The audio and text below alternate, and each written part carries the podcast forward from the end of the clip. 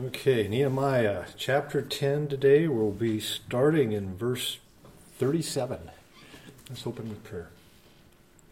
Father, we thank you again for this book, for this record of your dealings with your people, and uh, your uh, steadfast love, your patience, your faithfulness to them uh, despite their continual failures. And Lord, as uh, an encouragement to us that you you're faithful to us even when we we have our stumbles and our falls. And we just pray now that you'll bless our time this morning as we uh, study your word and uh, learn more about uh, what was going on in, in Jerusalem uh, so many centuries ago. We pray you'll bless our time now in Christ's name. Amen. Okay, I think for reading, we can start in verse uh, 32 and we'll read through the first three verses of chapter 11. We'll stop before we get to all the names. Why don't we read like two verses each? okay? Okay. No. Yeah. we also take on ourselves the obligation to give yearly a third part of shekel for the service of the Lord of our God for the showbread, the regular grain offering, the regular burnt offering, the Sabbaths, the new moons, the appointed feasts, the holy things, and the sin offerings, to make atonement for Israel and for all the work of the house of our God. We have cast lots among the priests, Levites, and people for the donation of wood by our, by our ancestral families at the appointed times each year. They are to bring the wood to our God's house to burn on the altar of the Lord our God, as it is written in the law. We will bring the first fruits of our land and of every fruit tree to the Lord's house year by year. To, to bring the firstborn of our sons and our cattle, as it is written in the law, and the firstborn of our herd, herds and our flocks to the house of our God, to the priest who ministered in the house of our God, to bring the first fruits of our dough, our offerings, the fruit from all kinds of trees, the new wine and oil to the priests, to the storerooms of the house of our God, and to bring the tithes of our land to the Levites, for the Levites shall receive tithes in all our farming communities. A priest descended from Aaron is to accompany the Levites when they receive the tithes. The Levites are to bring a tenth of the tithes up to the house of our God, to the storerooms of the treasury. The people of Israel, including the Levites, are to bring their contributions of grain new wine, and olive oil to the storerooms, where the articles for the sanctuary and for the ministering priests, the gatekeepers, and the musicians are also kept. We will not neglect the house of our God. Now, the leaders of the people lived in Jerusalem, but the rest of the people cast lots to bring one out of ten to live in Jerusalem, the holy city, while the nine tenths remained in the other cities. And the people blessed all the men who volunteered to live in Jerusalem. Now, these are the heads of the provinces who lived in Jerusalem, but in the cities of Judah, each lived on his own property in their cities the Israelites, the priests, the Levites, the temple servants, and the descendants of Solomon's servants. Okay, so last week um, we were still looking at this, this written commitment the Jews made to be obedient to God's laws, and we covered the part um, where they would pay an annual temple tax to cover the basically the operating expenses of, of the temple, of, of the daily sacrifices. And that's what that covered. And then also there was a plan to provide wood for keeping the fire burning in the bronze altar. And finally, we looked at the offerings of the first fruits and the firstborn. And we saw that that was given, that was brought to Jerusalem, and that was given to the priests to provide, for the priest. And so today we're starting uh, actually halfway through verse 37, where we're talking about the tithes. And we'll see that this is for the support of the Levites. So 37 uh, through 39.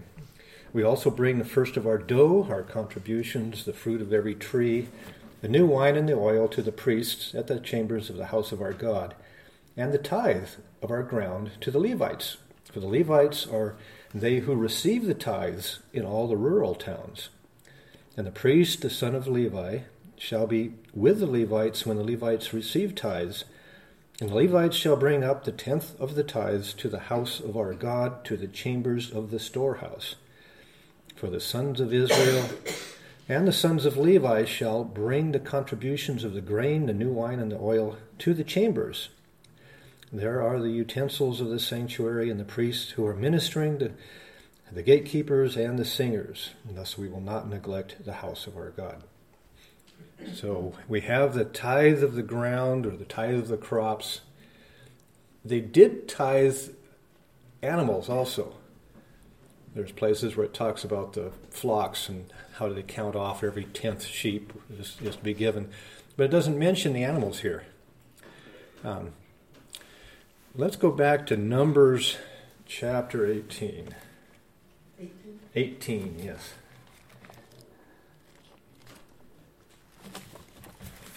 I think we looked at Numbers 18 several times last week, and we'll look at it a couple times again this week. This is where it talks about the tithes and things. So, Numbers chapter 18. Uh, would someone like to read verse 21 and 24? You can skip the intervening verses. To the Levites I have given every tithe in Israel for an inheritance, in return for their service that they do, their service in the tent of meeting.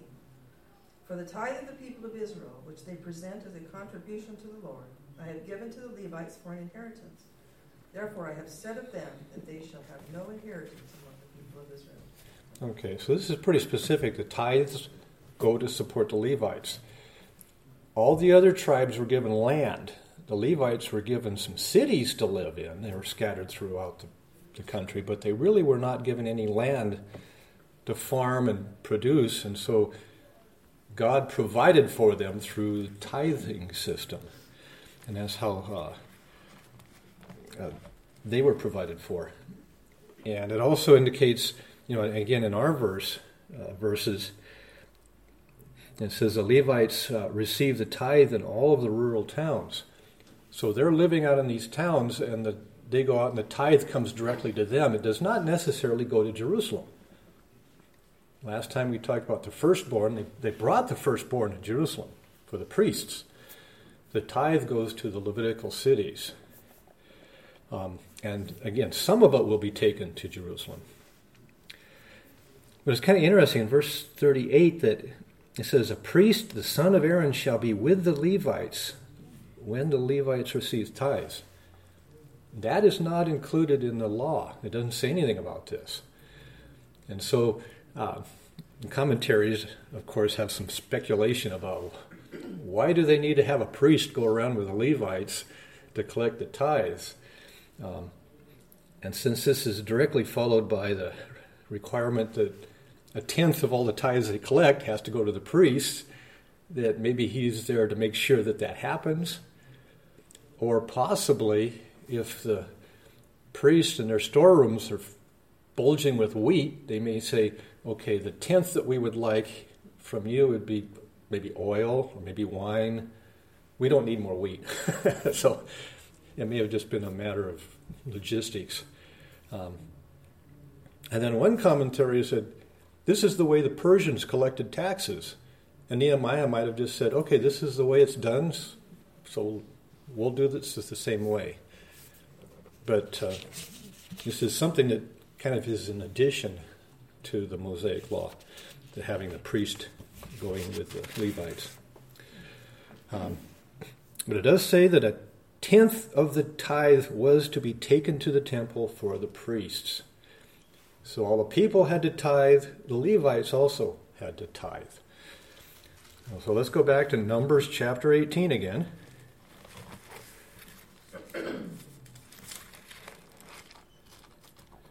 Numbers chapter 18. And this time, let's look at verses 26 through 28.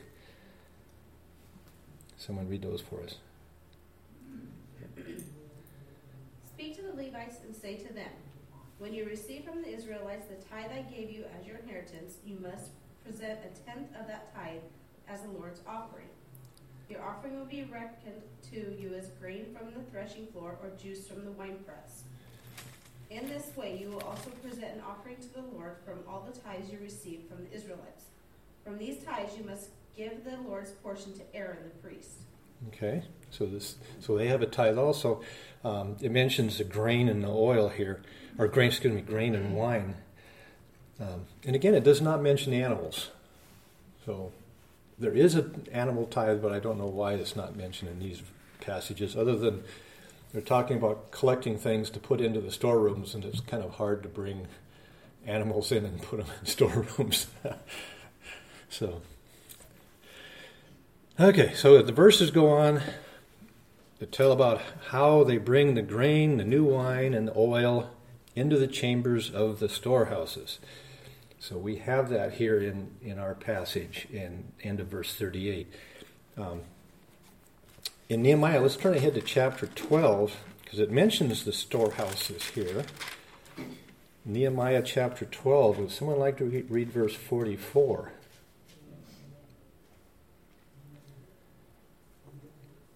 And at the same time, some are appointed over the rooms of the storehouse for the offerings, the first fruits and the tithes, to gather them in into them from the fields of the cities, the portion specified by the law for the priests and Levites, for Judah rejoiced over the priests and Levites who ministered. Okay, so here we see them actually executing this decision. He appointed the people or the men who were this, you know, guard or take, keep track of the storerooms, and we see all the the tithes and also the first fruits being gathered uh, gathered there. Um, I want to look at one other passage about the storerooms in Nehemiah chapter 13. And someone like to read verses 4 and 5.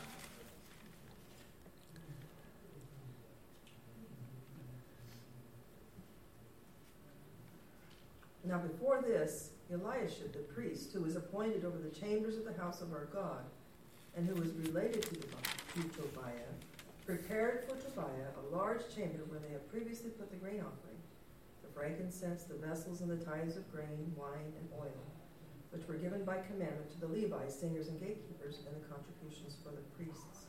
Okay, do you remember who Tobiah was? Bacon. Tobiah the Ammonite. He was the primary opposition to Nehemiah while they were trying to build a wall around Jerusalem.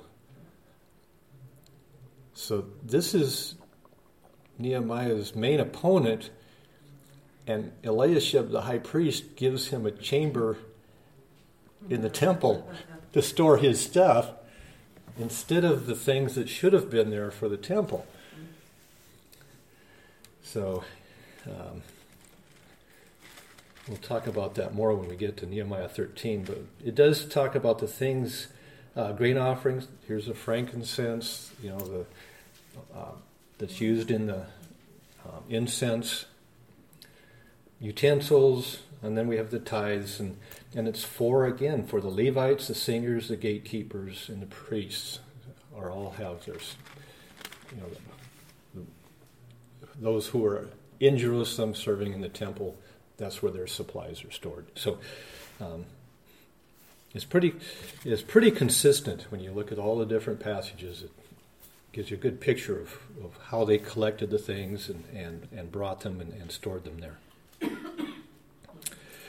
So back in verse 39, it also mentions at the end, we got the, the priests, the gatekeepers, and the singers. So they all were in Jerusalem. They ministered in the temple. This is how they were supplied out of the chambers. Um, so what we've seen is, you know, starting in verse 32 with the temple tax all the way through verse 39, is they are providing for the function of the temple. They're providing for the priests and the Levites who are there ministering in the temple.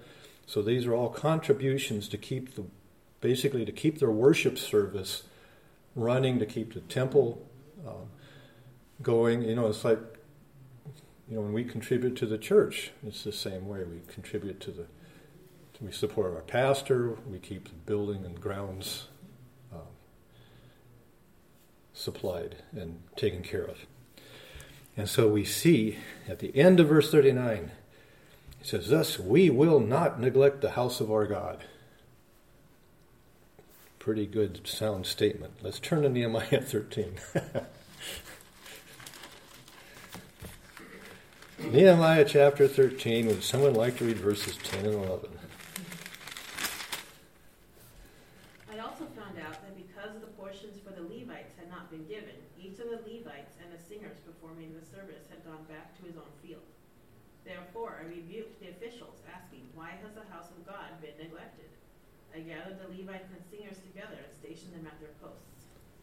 So, how long did they keep their promises? Oh. They failed again. Yeah, they. So the singers, the Levites who were supposed to be serving full time in the temple, were basically faced with starvation. So they went back to the t- towns and tried to support themselves because they they were neglecting the house of God. They were not bringing in the tithes, the offerings, the, and the first fruits as they were supposed to. So one of the things when we get to chapter 13 i think we've already previewed it pretty pretty well but they, they've made all these promises and they've failed in so many of them and they fail again. You know the reason they make the promises in our chapter is because they failed in the past. So they fail. They confess. They say god will do better next time and then they fail again. You know and sometimes in our Christian lives, we go through those same cycles. Mm-hmm. Now, in, in the church age, we, we have the Holy Spirit. We've all been given the Holy Spirit, it indwells us. They did not have that. When you look in the Old Testament, the Holy Spirit would come upon people for certain periods of time, for certain, um, oh, activities that they were supposed to carry out, and then sometimes the Spirit would leave. You know, even King Saul, the Spirit came on him, he prophesied, and later the Spirit left.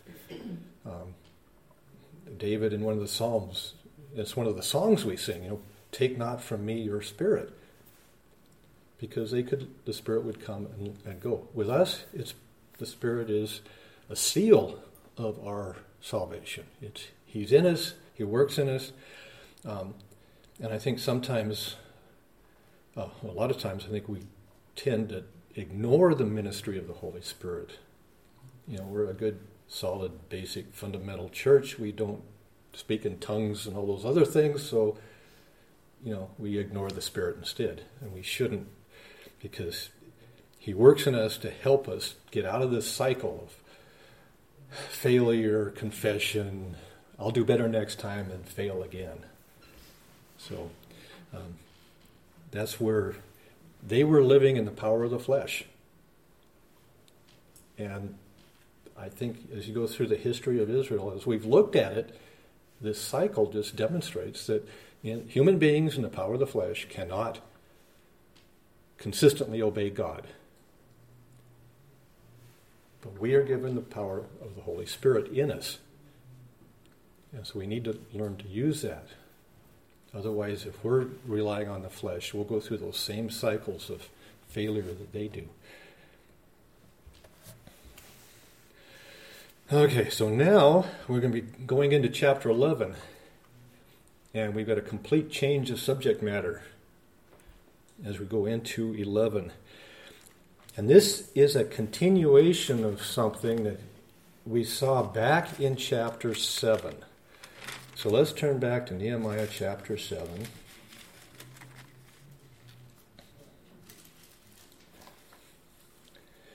Nehemiah chapter 7. Would someone read verses 4 and 5 for us?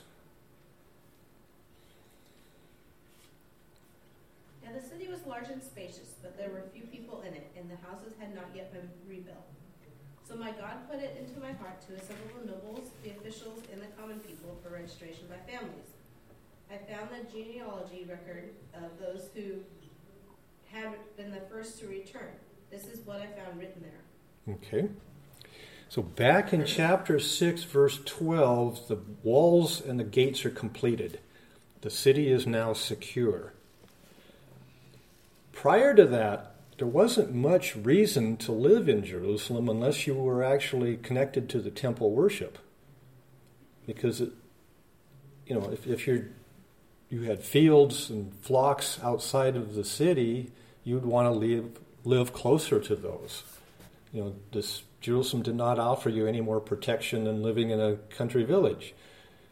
But now that Jerusalem was enclosed, you could have more protection. It would, would be a safer place. Um, and also, Nehemiah recognized that he, he wanted to give life to the city. And to give life to the city, you need the people. So he wanted to bring more people in. And what we see in the rest of verse 7 is he goes through and gets a list of all the families who are in Israel. But he doesn't do anything with that list. Instead, between chapters 8, 9, and 10 is kind of like a parenthesis. We've got the people um, celebrating the Feast of Booths and reading God's Word, and then they confess their sins and make the promises to God to be obedient. So that's kind of like a parenthesis. And now we're back to what's he going to do with this list? so, chapter 11 it tells us what is he going to do with this list of names that we saw back in chapter 7. It says, Now the leaders of the people lived in Jerusalem, but the rest of the people cast lots to bring one out of ten to live in Jerusalem, the holy city, while nine tenths remained in the other cities. And the people blessed all the men who volunteered to live in Jerusalem. So they're repopulating the city. And we see that some of the leaders already live in Jerusalem. Um, I don't think we need to go back and look at it, but Nehemiah chapter 3, it talks about who built what section of wall. And it talks about building a section of wall in front of the house of Eliashib, the high priest, and other priests built walls in front of their houses. So we knew the priests are living there. Um, when Nehemiah went to the king uh, um, Artaxerxes for permission to come uh, to the city, he got permission to get timber to build the governor's house. Well, he was governor, so he lived in the city, and probably the other Persian um, uh, government officials lived there. So, um, you know, we, we know that there's there's at least the leaders, the, the religious leaders, the government leaders lived in Jerusalem, and possibly others. But it says the rest of the people lived outside the city, so they cast lots, and one out of ten were chosen to move into Jerusalem. This, you know, you wonder how, how did they figure one out of ten? Well, it's a tithe. Maybe they just figured it was a tithe of people would be brought to Jerusalem. Because all the other tithes was a tenth of the people were taken. So that's speculation on my part, but um, but they cast lots to do this. And it's used in the Old Testament as a way for God to communicate His will and His knowledge to the people. Um, it also means that Lot, or excuse me, Nehemiah was not the one who had to pick and choose who was coming and who was staying. Mm-hmm. And so if somebody really was upset with the fact that they got picked, they couldn't blame Nehemiah because it was they were picked by Lot and that was God's will. So if they wanted to be mad, they had to be mad at God, not Nehemiah. Um, in our chapter, back in, uh, excuse me, in chapter 10, verse 34, when they were figuring out who was going to bring wood when, again, they did it by casting lots. Um, so they cast lots for the wood supply. Let's turn to Proverbs chapter 16.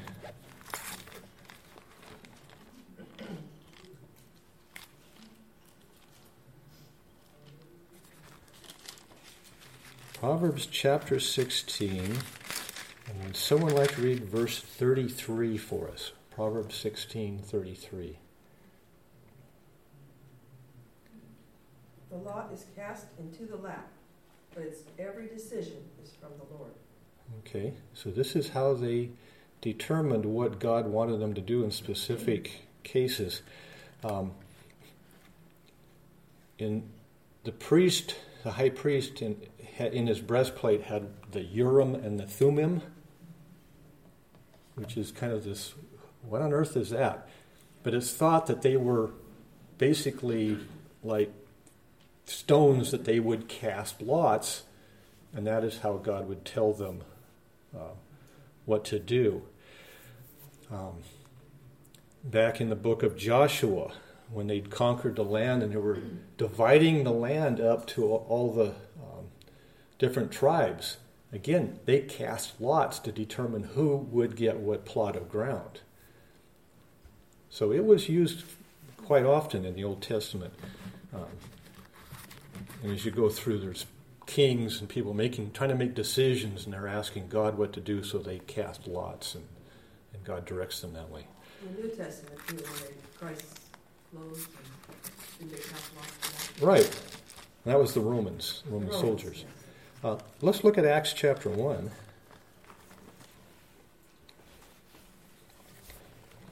So the soldiers cast lots for, it was the seamless garment. They didn't want to tear it up.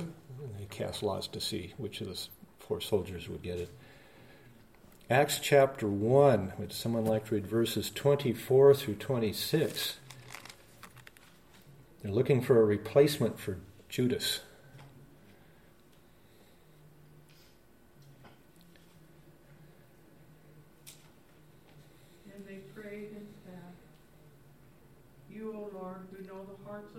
Show which of these two you have chosen to take part of this ministry and apostleship from which Judas by transgression fell, that he might go to his own place. And they cast their lots, and the lot fell on Matthew, I guess, and he was numbered with the eleven apostles. Okay, so here's the the eleven disciples or apostles cast lots for a replacement for Judas. And I think this is the last place in the New Testament that this casting of lots is mentioned. You know, we're not told as New Testament believers to cast lots to try to find God's will for things. You know, we've already talked about it. we have indwelling Holy Spirit. We have a completed Word of God. If we know the Word of God and we rely on the Spirit, we should get the guidance we need to make the decisions we need to make. Um, yeah, it'd be a lot easier to flip a coin sometimes, but I don't think that's the way God wants us to make decisions. He wants us to have the wisdom to make good decisions, and His Holy Spirit will dwell, uh, guide us. Okay, so back to Nehemiah in our section. Um, so they're casting lots to determine who is going to move into Jerusalem. Now, this means picking up stakes and moving your whole family into the city, and I don't know that necessarily everyone was happy about having to do this. And so we get to verse 2, and it says, The people blessed all those men who volunteered to live in Jerusalem. Well, when, when they cast lots, they're, they're kind of ordered to move. You know, when you have the word volunteer here, and that so that raises some questions. Well, what do you mean volunteer? You know, this is kind of like the military draft where they you had lottery numbers and you didn't volunteer. you were told you had to show up. Um, and so, you know, the commentaries have a couple ideas. One is those who were picked and were cheerful and willing to move to Jerusalem, the people blessed them and, and, and commended them for their positive attitude about supporting the rebuilding of their city. The other thing it could mean is that there was volunteers in addition to those who were picked by Lot. And maybe that there were other people who decided, you know, we want to move to Jerusalem. We want to see our city reborn. And so they may have moved on their own. You know, and so we've got this idea of kind of like a patriotic self self sacrifice. You know, it's going to be kind of tough moving to Jerusalem, but you know, it's for the good of our nation, the good of our city. It's also, we see in verse 1, Jerusalem's called the Holy City. And I kind of glossed over that at the beginning, but um, this is not a common term. You would think it would be.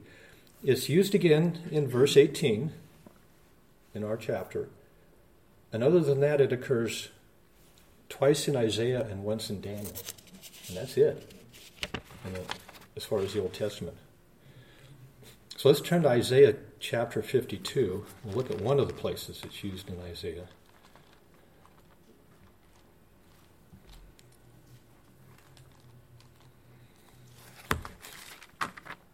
Isaiah chapter 52. Someone like to read verse 1 for us? Awake, awake, Zion. Clothe yourself with strength. Put on your garments of splendor, Jerusalem, the holy city. The uncircumcised and defiled will not enter you again. Okay, so this is prophecy. And it could be related to, you know, the, the millennium when Christ returns and and Jerusalem then is the holy city, or again, we'll see in the uh, eternal state, like the last two chapters of Revelation, where Jerusalem is a holy city. So this is not referring to the current city, it's a prophecy of the future. so let's also turn to Daniel chapter 9.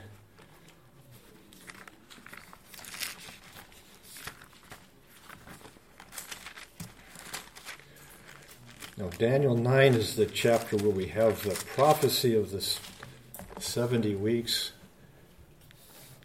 Um, but in, someone like to read verses 24 and 25 for us. 70 weeks are determined for your people and for your holy city to finish the transgression, to make an end of sins, to make reconciliation for iniquity, to bring in everlasting righteousness, to seal up vision and prophecy, and to anoint the most holy. The most holy place. Okay, that's good enough. See, in verse, and here Gabriel is speaking. Gabriel, the angel, has been sent to Daniel. In verse 24, your holy city. He refers to it as your holy city. So this was given at the time near the end of the 70 year captivity what state was Jerusalem in at this time? Before Cyrus sent the people back.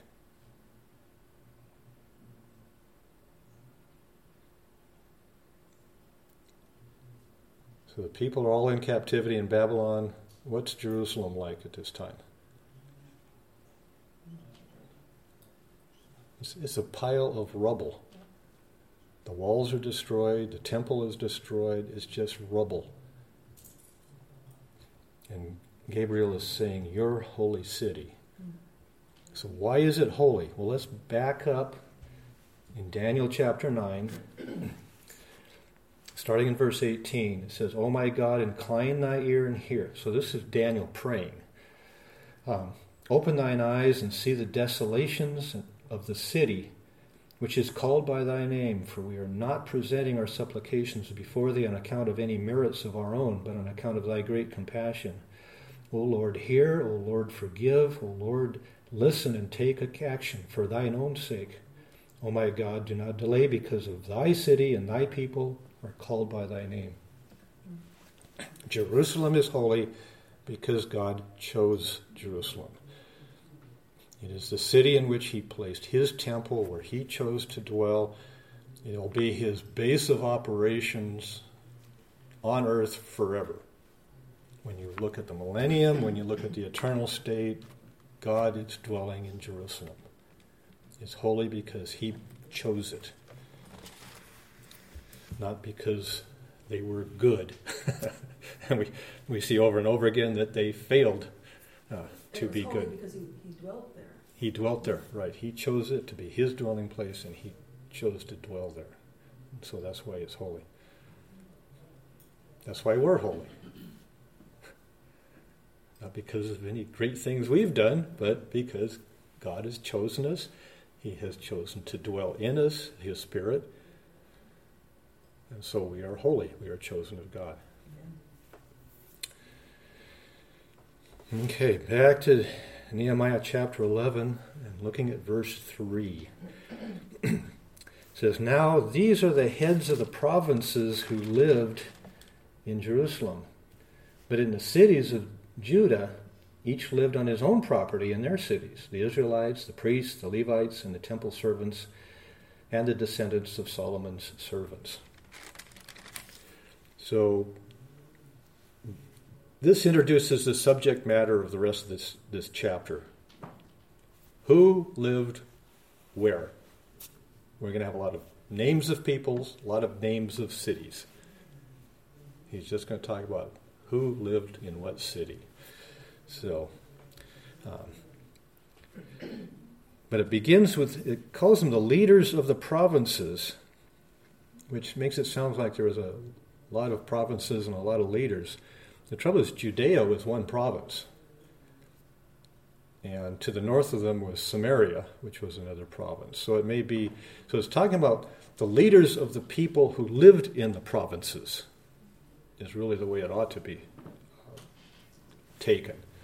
Because Nehemiah was the governor of the province of Judea, so he was the only one who, who was a provincial leader or provincial governor.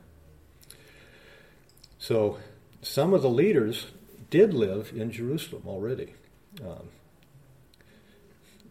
and uh, they probably are the same ones we had mentioned in verse 1. It says, Now the leaders of the people lived in Jerusalem. So it's kind of repetitious here. But Nehemiah immediately interrupts this list with a reminder that many people lived outside of Jerusalem. So in this list, he talks about the Israelites. So these would be all the lay people, those who are not connected with temple worship. But also we have priests, Levites, and temple servants, and all the descendants of Solomon's servants. You see, they lived in cities outside of Jerusalem. And they could have been living in Jerusalem, but uh, uh, they lived outside the cities.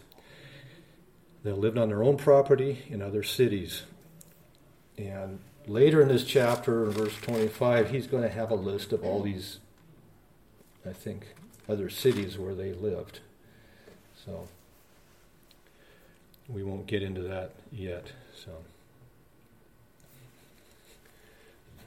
Okay, we got a couple minutes le- left, so uh, we'll start going through some of these lists of names. We'll, we'll we're not going to look at all the names we'll pick out some interesting information as we go through. Um, looking at verses 4 through 6, they get back to those who did live in Jerusalem. He says, And some of the sons of Judah and some of the sons of Benjamin lived in Jerusalem. Okay, so those were the two tribes basically that constituted the people who had moved back to Jerusalem. Um, back in, let's turn back to Ezra, chapter 1 and verse 5.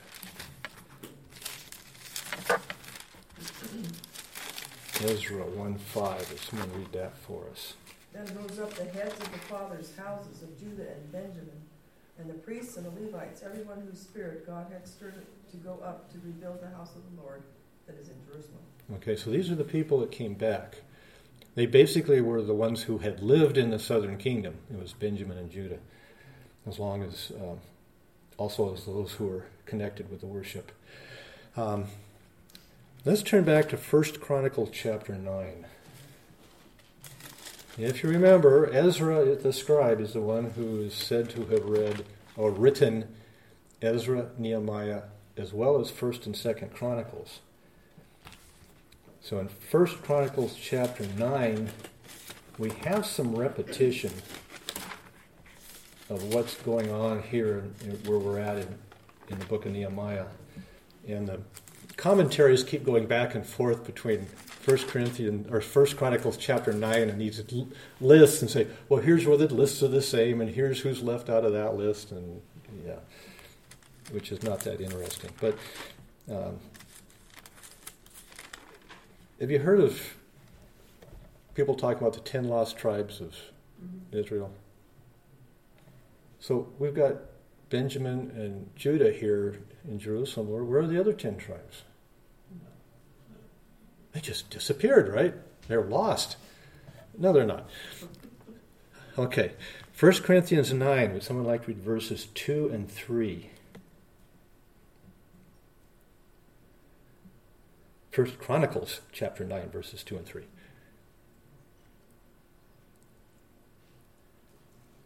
Now the first to resettle on their own property in their own towns were some Israelites, priests, Levites, and temple servants. Those from Judah, from Benjamin, and from Ephraim, and Manasseh. thank you, Manasseh. who lived in Jerusalem were. Okay. So, you know, the first part of chapter or verse 2 and 3 sound just like what we're reading in Nehemiah, but look at the end of that. And of the sons of Ephraim and Manasseh. Ephraim and Manasseh were the two main tribes of the northern kingdom. They're not lost. Here they're mentioned. So they are here. They didn't get lost. Um, so, finishing up uh, the rest of verses 4 through 6, it talks about um, the sons of Perez. It talks about Ephraim, or excuse me, Benjamin and Judah, but then it mentions these are the sons of Perez. Well, Perez was Judah's son. So that's the people of Judah. So, and we're not going to look at all at their actual names. But so we need to close here. Um, Ava, would you like to close in prayer for us? Okay. Lord, I thank you for this time that we could gather together and learn from the Old Testament. Thank you for the teaching of Daryl that you inspired by the Holy Spirit to teach us what we need to teach, that he needs to teach. Pray that we will be able to apply a lot of these verses to our lives and that we will uh, on your word and that we rely on the Holy Spirit to continue to teach us. Amen. Amen.